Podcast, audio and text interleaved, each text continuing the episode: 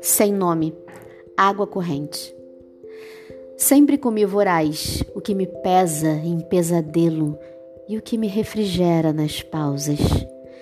Respiro para que tudo se evole, respiro de volta tudo de que sou feita, gergelim e aço, salpicada e firme.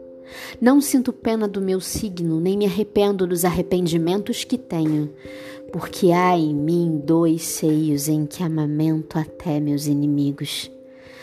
Mastigo a memória do que quase me mata todos os dias, e essa pulsação é que me amplia para além de minhas margens, e então meu núcleo e minha periferia gozam junto comigo e é bom. Lembro dos meus amores e sinto a boca amarga, um vazio no externo. Lembro de Adão, de Ângelo, de Hilário, e me amazio com cada corpo passado, cada vulto de sorriso entrecortado, cada mania, cada falta. Brinco com seus cheiros esquecidos e pingo limão no café, para testar o paladar e assim tentar nomear o que já naquela época não tinha nome. Agora tomo a vida pelas minhas rédeas para poder trotar em Pedro, em Gabriel e em Leonardo, não, porque é o único inocente e cada um deles córrego diferente, correm como o tempo.